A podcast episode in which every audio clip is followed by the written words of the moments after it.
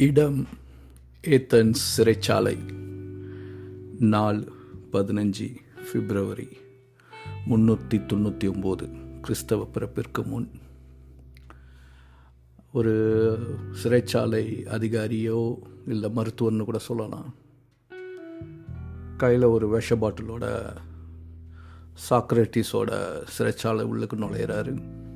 சாக்ரட்டிஸை சுற்றி அவரோட சிஷ்ய கொடிகள் எல்லாம் சுற்றி உக்காந்துருக்காங்க. சாக்ரட்டிஸ் அவர்கிட்ட கேட்குறாரு என்ன கொண்டு வந்திருக்கேன்ட்டு? இது வந்துட்டு விஷம் கொண்டு வந்திருக்கேன். சரி நான் என்ன பண்ணணும்னு கேட்குறாரு ஒன்றும் இல்லை குடிச்சிட்டு இந்த ரூமை சுற்றியே நடங்க. கொஞ்ச நேரத்தில் காலு கனமாயிடும். காலு கனமான பிறகு ஒரு மரத்து போன தன்மை வரும். அந்த தன்மை வந்த பிறகு உங்களோட படுக்கையில் நீங்கள் படுத்துருங்க. அதுக்கப்புறம் அந்த விஷம் அதோட வேலையை தன்னால் செஞ்சிடும் அப்படிங்கிறாரு. சாக்ரட்டிஸ் எந்த சலனமே இல்லாமல் வாங்கி அதை குடிக்கிறாரு. அவரோட புகழ்பெற்ற சிஷ்ய கோடிகள் எல்லாம் ரொம்ப சோகமாக இருக்காங்க. அதில் ஒரு முக்கியமான தலை வாய் விட்டே அழுகுது. அதுக்கு சாக்ரட்டிஸ் சொல்கிறாரு நான் இந்த நேரத்தில் என்னை சுற்றி பெண்கள் இருக்கக்கூடாதுன்னு நினச்சதுக்கான ஒரே காரணம் அவங்க அவங்களால இந்த மாதிரி விஷயத்தை தாங்கிக்க முடியாது. ஓலமிட்டு அழுவாங்க. அதுக்காக தான் அவங்கள எல்லாத்தையும் வெளியில் போக சொல்லிவிட்டு ஆண் சிஷ்ய கொடிகளை மட்டும் என் கூட வச்சுருக்கேன். நீங்கள் என்ன இது என்னை பற்றி தெரிஞ்சுக்கிட்டு இப்படி நான் சாக போகிறேன்னு நினச்சிட்டு இப்படி அழுகுறீங்களே அப்படின்னு கேட்குறாரு அதுக்கப்புறம் அவர் பெட்டில் படுத்த பிறகு பெட்டில் தான் படுத்திருந்தார். அப்போ அந்த விஷம் கொண்டு வந்த அந்த ஊழியர்னு சிறைச்சாலை ஊழியர்னு சொல்லலாம் இல்லை மருத்துவர்னு சொல்லலாம். அவர் கேட்குறாரு அவர் அவரோட பாதத்தை தொட்டு பார்த்துட்டு உனக்கு உணர்ச்சிகள் இருக்கா? அப்படின்னு கேட்குறாரு. இல்லைங்கிறாரு. சாக்ரட்டிஸும் தொட்டு பார்க்குறாரு. அவர் காலில் எந்த உணர்ச்சியும் இல்லை. அப்புறம் கணுக்காலில் அமுக்கி பார்க்குறாங்க. அங்கேயும் உணர்ச்சி இல்லை. உடனே அந்த ஜெயில் அதிகாரி அல்லது மருத்துவர் வந்துட்டு விஷம் கொஞ்சம் கொஞ்சமாக ஏற ஆரம்பிச்சிடுச்சு. தொக தொடப்பகுதி இடுப்பு பகுதி வந்த பிறகு அந்த இடமெல்லாம் மரத்து போகும். வயிறு பகுதி வந்த பிறகு அந்த இடம் மரத்து போயிடும். அடுத்தது நெஞ்சு பகுதி இருதயத்தை தொடும்போது அவர் இறந்துருவார் அப்படின்னு சொல்கிறாங்க அதே போல் கொஞ்ச நேரத்தில் இறந்தும் போகிறாரு சாக்ரட்டிஸ் இறந்துடுறாரு. இதோட இதுலேருந்து நமக்கு என்ன தெரியுது? தன்னைத்தானே முழுமையாக உள்ளுக்கு திறந்து அக்கு வேற ஆணி வேறையா பார்த்த ஒரே ஆளால் தான் சாவை இந்த மாதிரி எதிர்கொள்ள முடியும்ட்டு தோணுது. ஏன்னா மனுஷங்களுக்கு என்னதான் ஆணவம் அகங்காரம் பேராசை. எது இருந்தாலும் இந்த சாவை கண்டு கொஞ்சம் பயப்பட பயப்படாதான் தான் செய்கிறாங்க எல்லாருமே. அதாவது நான் தாண்டா நட்டுட்டு நிற்கிறவன்ட்ட கூட லைட்டாக கடைசியில் எங்கடா போக போகிறோம் எல்லாம் ஒரே இடத்துக்கு தானே போகிறோம் என்ன நான் முன்னாடி போகலாம் இல்லை நீ முன்னாடி போகலாம் இல்லை நான் பின்னாடி வரலாம் நீ பின்னாடி வரலாம்? போகிற இடம் எல்லாமே ஒன்று தான் சொல்லி பாருங்களேன். அவன் வேணா அது சுதாரிச்சுக்கிட்ட டேய் அதெல்லாம் எனக்குனா ஒன்றும் கிடையாதுடா அப்படின்னு சொன்னால் கூட அந்த சாவுன்னு கேட்ட நொடியில் ஒரு சின்ன திகைப்பு இருக்கும் அவருக்கு. யாருக்குமே எல்லாத்துக்குமே. ஆனால் தன்னைத்தானே முழுமையாக அறிஞ்சவன் நான் யார்? அப்படின்னு கேள்வி மேலே கேள்வி கேட்டு ஆராய்ச்சி பண்ண ஆட்களுக்கு இந்த சாவை பற்றி பெருசாக ஒரு பயம் இருக்காதுன்னு தான் தோணுது. ஓகே இதே இதில் இதே கதை இன்னும் சாக்ரட்டிஸ்க்கு முன்னாடி நம்ம போனோம்னா ஏத்தியன் த ஷிப் ஆஃப் ஏத்தியன் சொல்லிட்டு ஒரு தாட் எக்ஸ்பிரிமெண்ட் இருக்கு. அதாவது இந்த ஏத்தியன்கிறவர் வந்துட்டு நம்ம ஊரில் நடந்த மாதிரியே தான் அந்த புராதன கதைகளில் மாதிரி ஊரில் ஒரு கிரேக்க கதை இது. அவர் ஏத்தியன் வந்துட்டு ஒரு ஒரு அரக்கன்ட்டேந்து அவர் நாட்டு குழந்தைகளை காப்பாற்றுறாரு அந்த அரக்கன்ட்டை காப்பாத்துறதுக்காக ஒரு கப்பல் எடுத்துக்கிட்டு கடல் வழியாக போய் ஒரு ராஜாவோட சண்டை போட்டு அந்த ராஜாக்கு சப்போர்ட் அந்த அரக்கனையும் சாவடிச்சிட்டு குழந்தைய குழ குழந்தைகள் எல்லாத்தையும் கூட்டிட்டு கப்பல் கப்பலில் வந்து திருப்பி ஏ- ஏத்தன்ஸ்க்கு வராரு. அதை கொண்டாடுற விதமாக வருஷம் வருஷம் ஏத்தியன் மக்கள் பல நூறு வருஷங்களாக அந்த கப்பலை வந்துட்டு அந்த குறிப்பிட்ட நாள் அன்னைக்கு கடலுக்கு எடுத்துகிட்டு போயிட்டு திருப்பியும் கொண்டு வந்து துறைமுகத்தில் நிறுத்திடுவாங்க. ஆனால் நாள் ஆக ஆக கப்பல் கப்பல் வந்துட்டு ரொம்ப மெயின்டெனன்ஸ் ஜாஸ்தி உள்ள ஒரு விஷயம். கப்பலோ போட்டோ. ஏன்னா அது தண்ணியிலையும் இருக்கணும். தண்ணிக்கு வெளியிலையும் இருக்கும். ஸோ இயற்கையோட பாதிப்புகள் பல மடங்கு அதுக்கு ஜாஸ்தி. தண்ணி மூலயமா வர பாதிப்பும் ஜாஸ்தி காற்று வெயில் இது மூலயமா வர பாதிப்புகளும் ஜாஸ்தி. அதனால் நிறைய பார்ட்ஸ் மாற்றிக்கிட்டே இருக்கணும். ஸோ சின்ன சின்னதாக அந்த கப்பலில் பழுது பார்க்க ஆரம்பிப்பாங்க. ஒவ்வொரு வாட்டி ஒவ்வொரு வருஷத்துக்கு அதுக்கு ஒரு குறிப்பிட்ட மாதங்களோ ஏதோ வச்சுக்கிட்டு சின்ன சின்ன விஷயங்களாக பழுது பார்த்துட்டு வந்தாங்க. ஸோ நூறு வருஷம் ஆச்சு இரநூறு வருஷம் ஆச்சு. பல பல நூறு வருஷங்களுக்கு பிறகு பார்த்தீங்கன்னா அந்த தீசியஸ் அவர் எடுத்துகிட்டு போன கப்பலும் இப்போ துறைமுகத்தில் நிற்கிற கப்பலும் ஒன்றான்னு பார்த்தீங்கன்னா ஒன்றும் கிடையாது. ஏன்னா அது அந்த சின்ன சின்ன விஷயமா மாற்றி மாற்றி மாற்றி ரிப்பேர் பண்ணி ரிப்பேர் பண்ணி பழுது பார்த்து பழுது பார்த்து ஒரு சின்ன போல்ட்டு நட்டு ஆணிலேருந்து எல்லாமே மாற்றியாச்சு அந்த தீசியஸ் வந்துட்டு உபயோகப்படுத்தின கப்பலும் இதுவும் சம்பந்தமே கிடையாது. ஆனால் பார்க்குறதுக்கு ஒன்றா இருக்கும். ஆனால் அதில் உள்ள ஒவ்வொரு பார்ட்ஸும் மாற்றப்பட்டது ஸோ இப்படி இருக்க நிலமையில அது தீசியஸோட கப்பலா? இல்லை புது கப்பலா? அப்படின்னு ஒரு கேள்வி வருது. அதே போல தான் நம்ம உடம்பையும் எடுத்துக்கிட்டோன்னா ஒரு ஏழுலேருந்து பத்து வருஷத்துக்குள்ள உடம்புல உள்ள எல்லா அணுக்களும் மாறி போயிடும். புதுசாக உருவாக்கப்பட்டுடும் நம்ம நம்ம நம்மளோட உடம்பு ஜென்ரேட் பண்ணிடும் பழைய அணுக்கள் வெளியில் போயிடும். ஏழுலேருந்து பத்து வருஷத்துக்குள்ளே இந்த சைக்கிள் நடக்குது. ஸோ இப்போ லிவர் ஈரல் எடுத்துக்கிட்டிங்கன்னா ஒன்றரை வருஷத்துலேருந்து ரெண்டு வருஷத்துக்குள்ளே அது ஒரு புது ஈரலாக மாறிடும். ஏன்னா பழைய அதில் உள்ள பழைய செல்ஸ் எல்லாம் செத்து போயிடும். இருதயத்துலேருந்து எடுத்து கண்ணுக்கு மட்டும்தான் அந்த மாதிரி செல்ஸ் வந்துட்டு ரீப்ரொடியூஸ் ரீஜெனரேட் ஆகாதுன்னு நினைக்கிறேன். மற்ற நம்ம எல்லா உறுப்புகளுக்கும் ரீஜெனரேஷன் நடந்துக்கிட்டே இருக்குது டெய்லி நடக்கும். அது ஒரு ப்ராசஸ் நம்மளது ஃபேக்ட்ரி மாதிரி. இந்த கப்பலுக்கு எப்படி சின்ன சின்ன பார்ட்ஸ் மாற்றிக்கிட்டே இருக்காங்களோ அதே மாதிரி நம்ம உடம்புல அணுக்கள் செல்கள் லெவலில் புது புது புது புது புதுப்பிச்சுக்கிட்டே இருக்கும். புதுப்பிச்சுக்கிட்டே இருக்கும். ஓகே அப்படி இருக்கும்போது இந்த ஏழுலேருந்து பத்து வருஷத்துக்குள்ளே நம்ம புது ஆளாக மாறுறோம். அதாவது பாம்பு சட்டையை உரிச்சு போடுற மாதிரி தான் நம்மளும் நம்ம தோல்லேருந்து நம்ம உடம்புலேருந்து டெய்லி உதிர்ற ஸ்கின் செல்ஸ் இருக்குல்ல தோலோட அணுக்கள். அதை நம்ம கலெக்ட் பண்ணாலே வருஷத்துக்கு எத்தனையோ வருஷத்துக்கு டன்னு கணக்கில் நம்ம ஷெட் பண்ணுறோம் அதாவது நம்ம உதிர்த்து போடுறோம். நம்ம நினச்சிட்ருக்கோம் பாம்பு தான் சட்டையை கழட்டுது. நம்மனா ஒன்றும் கிடையாது. பாம்பு முழுசாக சட்டையை கழட்டி போடுறதுனால நமக்கு தெரியுது பாம்போட சட்டை மாறுதுன்ட்டு. நம்ம டெய்லி உதுத்துக்கிட்டே இருக்கோம். ஒன்றும் இல்லை மைக்ரோ லெவலில் இப்போ பார்த்தீங்கன்னா நம்ம உடம்பு சுற்றி நம்மளோட செத்து போன தோலோட செல்ஸ் வந்துட்டு நம்ம உடம்பு ஃபுல்லாக பரவி இருக்கும். நம்ம ஒரு இடத்துல உட்காந்துருந்தோன்னு வைங்களேன் நம்ம சுற்றி அது உதிர்ந்துக்கிட்டே இருக்குது நம்ம நினச்சிருக்கோம் ஒரு ரூமில் நம்ம இருந்தாலும் நம்ம தனியாக உட்காந்துருக்கோம்னு நினச்சிருக்கோம். கிடையாது. அந்த ரூமில் வந்துட்டு ஒரு நாலு பேர் இருந்தாங்கன்னா அந்த நாலு பேர்த்தோட செல்ஸை நம்ம நுகர்ந்துட்டுருக்கோம் ஏன்னா அது பறந்துக்கிட்டு இருக்குது ஸோ நம்ம தனிப்பட்ட ஆள் கிடையாது அப்படி பார்க்க போனீங்கன்னா. ஸோ இந்த இந்த இந்த விஷயம் பார்க்கும்போது ரொம்ப ஆச்சரியமாக இருக்குல்ல. ஒரு ஏழுலேருந்து பத்து வருஷத்துக்குள்ளே நம்ம ஒரு புது மனுஷனாக மாறுற ஆட்கள் நம்ம உண்மையிலேயே இந்த வின் வினோத்துங்கிறவன் வினோத்தா இல்லை புது ஆளா? புது ஆள் கிடையாது. மன ம மனசில் நம்ம ஒரே ஆள் தான்.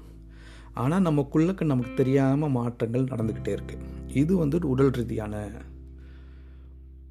ஒரு தர்க்கம்னு வச்சுக்கலாம். ஒரு வாக்குவாதம் உடல் ரீதியாக சரி மன ரீதியாக வந்துட்டு நம்ம அப்படியே இருக்கோமா இல்லையா? அதுக்கு இப்படி பார்க்கலாமே. சின்ன வயசில் எங்கள் வீட்டில் குளிக்கிறதுக்குன்னு ஒரு மினி நீச்சல் குளம்னு சொல்லலாம். நீச்சல் குளம்லாம் கிடையாது. தொட்டி. நான் இப்போ கிட்டத்தட்ட ஒரு ஃபைவ் டென் அஞ்சு அடி பத்து இன்ச் இருக்கலாம். இல்லைன்னா பதினோரு இன்ச் இருக்கலாம். ஸோ என் இடுப்பு வரைக்கும் இருக்கும். ஸோ ஒரு என்ன ஒரு ரெண்டரை அடி ஹைட்டு ஒசரம் ஒரு நாலு அடி அகலம் நீட்டம் ஒரு நாலு அடி நாலு நாலு நாலுக்கு நாலு ரெண்டு அது மாதிரி வச்சுக்கலாம். ஸோ ஒரு ஒரு ஒரு ஒரு ரொம்ப குட்டி தொட்டின்னு சொல்ல முடியாது ரொம்ப பெரிய தொட்டின்னு சொல்ல முடியாது. அந்த மாதிரியான ஒன்று எங்கள் பா தாத்தா பாட்டி வீட்டில் இருந்தது. நாங்கள் அங்கே அதில் தான் குளிப்போம். எனக்கு ஞாபகம் வந்து யோசித்து பார்த்தோன்னா ஒரு மூணு நாலு வயசில் எங்கள் ராஜ மாமாவோ எங்கள் அப்பா மாமாவோ கையை பிடிச்சிக்கிட்டு அந்த தொட்டி உள்ளுக்கு போவோம். அந்த தொட்டிக்கு மேலே அந்த வாட்டர் பம்பும் வழியாக கனெக்ட் ஆகி பொத பொத பொத பொதன்னு தண்ணி தண்ணி கொட்டுற மாதிரி எங்கள் தாத்தா பண்ணி வச்சுருந்தார். குளிக்கலாம். அதே நேரத்தில் தண்ணி நிரப்பி வச்சுக்கலாம். இது வந்து பின்னாடி கொல்லபுரத்தில் உள்ள எங்கள் பாட்டி நிறைய செடிகள் மரங்கள்லாம் வச்சுருந்தாங்க.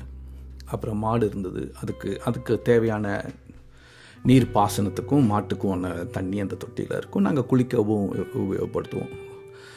சொல்ல வருது என்னென்னா சின்ன வயசில் எங்கள் ராஜமாமாவோ அப்பா அம்மா கையை பிடிச்சிக்கிட்டு பயந்துக்கிட்டு அந்த தண்ணி உழுவுறது உள்ளுக்கு போய் நிற்பேன் சட சட சட சடன்னு தண்ணி வரும். என் உழுவும் என் மேலே. ஒரு ரெண்டு மூணு நிமிஷம் கூட இருக்க முடியாது. வெளியில் ஓடி வந்துடும் அதுக்கப்புறம் கொஞ்சம் பெரியவனான பிறகு ஒரு ஏழாவது எட்டாவது படிக்கிற வரும்போது என்னாலேயே அந்த மேலேருந்து கொட்டுற அந்த பைப்பை திறக்கவோ மூடவோ மூடிற அளவுக்கு ஒசரம் வந்துடுச்சு. அப்போ பார்த்திங்கன்னா நல்லா சட சட சட சடன்ட்டு ஒரு ஒரு அருவி கீழே இருந்து குளிக்கிற ஒரு ஃபீலிங் வரும். அதுக்கப்புறம் ஒரு பன்னெண்டாவது முழுமையாக எனக்கு வளர்ச்சி ஆயிட்டேன் நான். ஃபைவ் டென் ஃபைவ் லெவன் போல் இருப்பேன். அப்போ பார்த்திங்கன்னா என் தலை வந்துட்டு கிட்டத்தட்ட அந்த பைப்புக்கு கீழே கொஞ்சம் குனிஞ்சு உள்ளுக்கு போய் நின்று குளிக்கிற மாதிரி இருக்கும். என்னதான் நான் தண்ணியை ஃபுல்லாக திறந்து விட்டு மோட்டரை ஆன் பண்ணி விட்டு அந்த சட சட சட சடன்னு தண்ணி என் மேலே விழுந்தா கூட நான் சின்ன வயசில் எங்கள் மாமாங்களோட கையை பிடிச்சிட்டு பயந்து போய் அதாவது ஒரு பெரிய இடி வந்து என் தலையில் உழுவுற மாதிரி இருக்கும் அந்த தண்ணிங்க அப்போது இருந்த விஷயம் எனக்கு ஒரு பன்னெண்டாவது இல்லை காலேஜ் படிக்கிற டயத்தில் சும்மா ஒரு ஒரு சின்ன கை பம்புலேருந்து ஒரு ஒரு டேப்லேருந்து வர தண்ணி மாதிரி ஆகிப்போச்சு ஆனால் இதில் நல்லா யோசித்து பார்த்தீங்கன்னா நான் அந்த சின்ன வயசில் போனதையும் நானுங்கிறேன். இந்த நடுவில் ஏழாவது எட்டாவது படிக்கும்போது போய் குளித்த விஷயத்து நானுன்னு சொல்கிறேன் பன்னெண்டாவது படிக்கும்போதுங்கிற சொல்கிற விஷயத்து நானுன்னு சொல்கிறேன் இப்போ நான் பேசிகிட்டு இருக்கிறது நானுன்னு சொல்கிறேன் ஸோ இதில் நானுங்கிறது யார்? பிறந்த குழந்தைக்கு நாம் நான் தான் சொல்கிறோம் சாவும்போது அல்லது உடம்பு சரியாமல் இருக்கும்போது நானும் சொல்கிறோம் சாவும்போது நானும் சொல்கிறோம் அப்போ இந்த உண்மையான நானுங்கிறது யார்? ஏன்னா நேத்திக்கு நம்ம யோசித்த விஷயம் இன்றைக்கி நமக்கு ஒன்று சரியாக படுது இல்லை தப்பாக படுது இன்னும் சொல்ல போனேன்னா என் ஃப்ரெண்ட்ஸு சொல்லுவானுங்க என்னடா காலையில் ஒரு விஷயத்த சொல்கிற கரெக்டுன்னு சொல்கிற சாயந்தரம் ஆச்சுன்னா அதே விஷயத்த வந்துட்டு தர்க்கம் பண்ணிவிட்டு தப்புன்னு சொல்கிறேன்ட்டு எனக்கு தெரிஞ்ச அதுதான் மனிதனோட உண்மையான இயல்புன்னு நினைக்கிறேன். ஒரு விஷயத்த வாங்கிட்டு வாங்கின உடனே அது சரி தப்புன்ட்டு ஏதோ ஒரு சூழ்நிலையில் சொல்லிவிடுவோம் ஆனால் அது பின்னாடி அதை கொஞ்சம் மனசுள்ளுக்கு ஊற போட்டு ஒரு நாலு விஷயத்த ஆராய்ச்சி பண்ணி பார்த்துட்டு அதுக்கு காலையில் சொன்ன விஷயம் சாயந்தரம் தப்புன்னு சொல்கிறதுல எனக்கு தெரிஞ்ச ஒரு பெரிய ஒரு அதில் வந்துட்டு ஒரு குற்றமாக எனக்கு தெரியல. அது நடக்க தான் செய்யும். ஆனால் அதையும் தாண்டி நான் நான் நான் இப்படி நான் அப்படி அப்படின்னு நம்ம எப்படி எதுக்காக ஒரு சின்ன வட்டத்துள்ளுக்கு நம்மளை போட்டுக்கிறோன்னு தெரியல. அதுக்கு தான் நோ தி செல்ஃப் உன்னை நீ அறிவாயாக இல்லை உன்னை நீ ஆராய்ச்சி பண்ணு. இது நம்ம நம்ம ஊர் சைடில் இந்த மாதிரி கான்செப்ட் இருக்கா? அப்படின்னு பார்த்தீங்கன்னா இது புத்திசத்தில் இருக்குது அதுக்கப்புறம் அத்வைத்தத்தில் இருக்குது ரெண்டுமே நம்ம ஊரில் நிலச்சி நிற்கல ஏன்னா ரெண்டுமே வந்துட்டு வெளியில் வந்துட்டு வெளியில் உனக்கு எல்லா விஷயமும் கிடைக்கும் போய் தேடுன்னு சொல்லலை. ரெண்டுமே வந்துட்டு உன் உள்ளுக்கு பாருன்னு சொல்லி சொன்ன விஷயங்கள். புத்திசம் வந்து இட்ஸ் டோட்லி டிஃப்ரெண்ட் பட் ஓவராலாக பார்த்தீங்கன்னா புத்திசமும் அத்வைத்தமும் வந்துட்டு வெளியில் தேட சொல்லலை. உள்ளுக்கு பாரு. உன் உள்ளுக்கு நீ நீ கேட்குற எல்லா கேள்விகளுக்கும் உன் உள்ளுக்கு பதில் இருக்கு. அதுதான் இந்த கிரேக்க இதில் நோ தி செல்ஃப்னு சொல்கிறாங்கன்னு நினைக்கிறேன். கிரேக்க இதில் மூணு மெயினான விஷயம். Know the self nothing to excess certainty brings ruins know the self தான் உன்னையே நீ அறிவாயாக நத்திங் டு எக்ஸஸ் வந்துட்டு எல்லாமே எதுவுமே அதிகம் போனால் அமிர்தமும் நஞ்சுன்னு சொன்ன அந்த விஷயம். அப்புறம் சட்டர்னிட்டி பிரிங்ஸ் ரூயின்ஸ் அதாவது உன்னையே நீ ரொம்ப பெருசாக யோசித்து கமிட் பண்ணிக்காத அப்படிங்கிறது. அதாவது உன் உன்னோட தகுதி என்னான்ட்டு உனக்கே தெரியணும். இப்போ நான் இந்த பாட்காஸ்ட்டு ஒரு ஒரு பன்னெண்டோ பதிமூணு பாட்காஸ்ட் இது வரைக்கும் பண்ணியிருக்கேன். இது பன்னெண்டு ஒரே ஒரு தைரியத்தில் போய் நான் ஒரு பெரிய மேடை பேச்சாளனா ஆகிறேன்னு போய் ஒரு அரைட்டர் ஒரு பெரிய அரைட்டர் மாதிரி ஆயிரம் பேர் முன்னாடி நின்று என்னால் பேச முடியும்னு நான் நினச்சேன்னா அது என்னோடய டவுன்ஃபால் ஏன்னா நான் பாட்காஸ்ட் பண்ணும்போது இங்கே ஒரு மைக் இருக்குது என்னை சுற்றி யாரும் கிடையாது. என்னை பார்க்குறதுக்குன்னு யாரும் கிடையாது.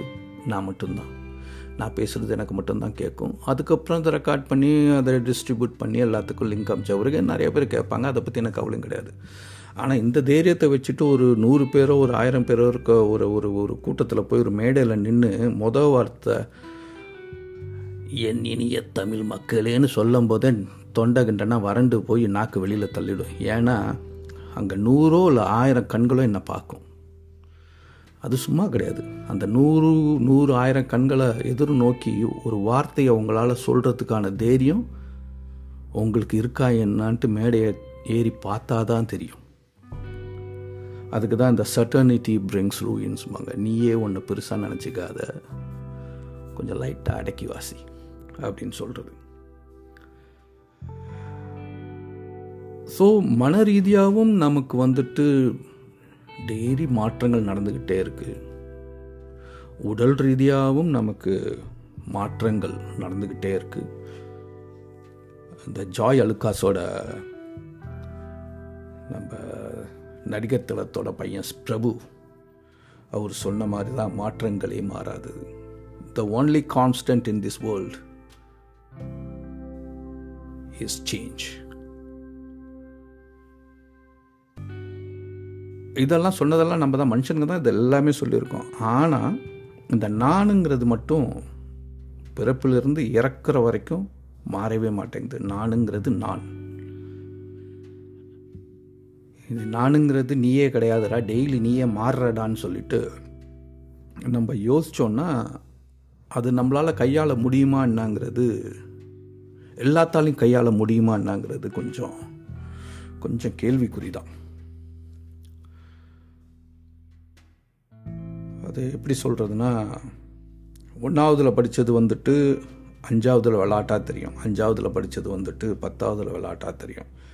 பத்தாவதில் படித்தது காலேஜில் விளையாட்டாக தெரியும். காலேஜில் படித்தது பிஹெச்டி பண்ணும்போது விளையாட்டாக தெரியும். பிஹெச்டி பண்ணி வெளியில் வந்த பிறகு தான் தெரியும். எதுவுமே கிடையாதுடா. எல்லாம் மாயங்கிறது அந்த அளவுக்கு போன பிறகு தெரியறதுக்கான வாய்ப்புகள் இருக்குது அதாவது எது நிஜம் எது பொய்ன்ட்டு தெரிகிறதுக்கு நிறைய படிக்க வேண்டியது இருக்குது நிறைய பேர்த்த பார்த்து பழக வேண்டியது இருக்குது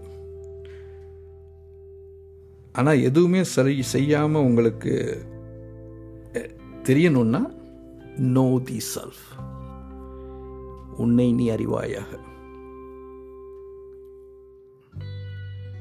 அது எத்தனை பேத்தால அது பண்ண முடியும்னு தெரியல. ஒன்றும் இல்லை கண்ணை மூடிட்டு இப்போ எத்தனை பேர் நம்ம உள்ளுக்கே நம்மளை பார்க்குறோம் கண்ணை மூடி நான் யாருன்னு சொல்லிட்டு உத்து உள்ளுக்கு போகணுன்னு வைங்களேன். பயமாக இருக்கும். நம்மளை நாம் எதிர்கொள்கிறதுக்கு பயமாக இருக்கும். அது ஆரம்பத்தில் அப்படி தான் இருக்கும். எனக்கு தெரிஞ்சு. எனக்கு ஆரம்பத்தில் பார்க்கும்போது இப்பயும் நிறைய விஷயம் உள்ளுக்கு போய் பார்த்தோன்னா ரொம்ப வியப்பாக இருக்கும். எவ்வளோ எவ்வளோ சின்ன சின்ன விஷயங்களுக்கு டான்ஸ் ஆடுறோங்கிறது நல்லா புரிஞ்சு போவோம் தூங்குறதுக்கு முன்னாடி நீ காலையிலேருந்து நடந்த எல்லா விஷயத்தையும் பார்த்தோன்னா நமக்கு நானுன்னு செஞ்ச விஷயம் ஒன்றுமே இருக்காது கடைசியில் பார்க்க போனால் நம்ம சுற்றி உள்ள சூழ்நிலைகள் நம்ம சுற்றி உள்ள ஆட்கள் நமக்கு முன்னாடி இருந்தவங்க பின்னாடி வரப்போகிறவங்க எல்லாத்தோட விஷயங்களும் சேர்ந்து தான் நம்ம ஒவ்வொரு விஷயமும் பண்ணிக்கிட்டே இருக்கோம். அதில் இப்போ இந்த நான் எங்கே வந்துச்சு அப்பனா? நான் நான் நான் நான் நான் சொல்லிக்கிட்டே இருக்கோமே இந்த நான் எங்கே வந்துச்சு? அது தெரியல. நான் இந்த- சின்ன என்னோட எனக்கு ரெ- ரெண்டு பொண்ணுங்க. அவங்கள்ட்ட ரொம்ப டீப்பாக ஃபிலாசபி பற்றி நான் பேசும்போது என் சின்ன பொண்ணு ஒரு வாட்டி திடீர்னு ஒரு கேள்வியை தூக்கி போட்டா. அதாவது இந்த பிறப்பு இறப்பை பற்றிலாம் பேசிகிட்டு இருக்கும்போது நான் சொன்னேன் அஹ், முன்னாடி அந்த உயிர் போடுற தருணத்தில் அந்த கடைசி நொடியில் வந்துட்டு நம்ம பிறந்ததுலேருந்து சாவம்போ சாவும்போது அந்த நொடி வரைக்கும் நடந்த எல்லா விஷயமும் ஒரு ஸ்பிளிட் செகண்டில் நமக்கு ஃபுல்லாக ரன் ரன் ஆகும் அப்படின்ட்டு என் சின்ன பொண்ணுக்கிட்ட சொன்னேன். சொல்லும்போது அவ கேட்டா அப்படி வந்துட்டு உண்மையிலேயே அது மாதிரி நடக்கிற பட்சத்தில் இப்போ இந்த நொடி ஏன் நம்ம சாவறதுக்கு முன்னாடி நம்மளோட வாழ்க்கை நம்ம கண்ணு முன்னாடி வந்துட்டு போகும்ல அந்த நொடியாக இருக்கக்கூடாதுன்னு கேட்டா. யாருக்கு தெரியும்? நம்ம வந்துட்டு சாவறதுக்கு முன்னாடி அந்த ஒரு நொடியில் நடக்கும் தெரியுமா? நம்மளோட வாழ்க்கை ஃபுல்லாக ரீவைண்ட் பண்ணி ப்ளே பண்ணும் தெரியுமா? அது உண்மையாக பொய்யான்னு தெரியாது. அப்படி ப்ளே ஆச்சுன்னா அந்த வருஷம் தான் இப்போ இருக்க வருஷம் நமக்கு தெரியவே தெரியாது. இல்லை? அது ரொம்ப ஆச்சரியமான விஷயம். அதுக்கு எனக்கு பதில் சொல்ல தெரியல. ஏன்னா எதை வச்சு நம்ம ப்ரூவ் பண்ண முடியும்? நம்ம சாவுக்கிறதுக்கு முன்னாடி நம்ம மனசில் ஓடுற ஓட்டம் தான் இந்த உண்மையான வா இந்த வாழ்க்கைங்கிறது வந்து நமக்கு தெரியவே தெரியாதுல்ல. அது ஒரு குழப்பமான விஷயம் விஷயம். ஆனால் மேபி அந்த நொடியில் மட்டும்தான் நமக்கு நாம் யாருன்ட்டு முழுமையாக தெரியுமோ என்னமோ. ஏன்னா அந்த கடைசி நொடியோடு முடிஞ்சிடுது நம்ம வாழ்க்கை. அங்கே நீங்கள் எல்லாத்தையும் கூட்டி கழித்து பார்த்துடலாம் நான் இது வரைக்கும் வாழ்ந்த வாழ்க்கை நல்ல வாழ்க்கையா கெட்ட வாழ்க்கையா கேவலமான வாழ்க்கையா? ஏமாத்துனேனா உதவி பண்ணேனா? இல்லை என்னையே நான் ஏமாற்றிக்கிட்டேனா எத்தனை பேத்துக்கு தெரியும் நம்மளே நாம் ஏமாற்றிட்டு வாழ்ந்துட்டுருக்கோன்ட்டு? அது உள்ளுக்கு பார்க்கும்போது தான் தெரியும். இன்னும் சைக்காட்ரிஸ்ட்டு சிலவங்கன்னா சொல்கிறாங்க சிலவனுங்க சில ஆட்கள் வந்துட்டு சில விஷயத்த வந்துட்டு யோசிக்கவே மாட்டாங்களாம். மூடி வச்சிருவாங்களாம். சில விஷயத்தை வந்துட்டு ஒரு கதை உள்ளுக்கு போட்டு மூடி பூட்டிடுவாங்களாம் சாவரம் வரைக்கும் திறக்கவே மாட்டானாம். ஏன்னா எனக்கு அவ்வளோ பயமாக இருக்குமா அதில் வந்துட்டு அவன் அவன் அவன் அவனே தப்பு பண்ணியிருக்கலாம் இல்லை அவனுக்கு அவன் அவன் ரொம்ப நம்பிக்கையாக நீ தாண்டா வாழ்க்கைன்னு சொல்லிட்டு நினச்சிட்டு இருந்த ஒரு ஜீவன் தப்பு பண்ணியிருக்கலாம் அதெல்லாம் வந்துட்டு வெளியில் எடுக்கக்கூடாதுன்னு பயந்துட்டு சிலவங்க சில விஷயங்களை போட்டு மூடி மறைச்சி வச்சிருவாங்க. அந்த மாதிரி மனுஷனுங்க நிறைய பேர் இருக்காங்க. வேறு வழி கிடையாது. சூழ்நிலை அப்படி தான் ஏன்னா எல்லாத்தாலையும் வந்துட்டு உள்ளுக்கு போய் பார்த்துட முடியும்னு சொன்ன முடியாது. கஷ்டம்தான். இருந்தாலும் உன்னையே நீ அறிவாயாகங்கிறது வந்துட்டு ஒரு பெரிய ஃபிலாசபி அது எல்லாரும் முயற்சி பண்ணணும். அதாவது பெருசாக முயற்சி பண்ணலன்னா கூட ஏன்னா எனக்கு எனக்கு தெ- எனக்கு தெரிஞ்ச வரைக்கும் இது ரொம்ப உள்ளுக்கு பூந்துட்டோன்னா நம்ம ஒவ்வொன்றா கழட்டி விட ஆரம்பிச்சிருவோம் வாழ்க்கையில். ஏன்னா அல்டிமேட்டாக அதான். எங்கே போகிறோம் எல்லாமே ஒரு இடத்துக்கு தானே போயிட்டுருக்கோம்.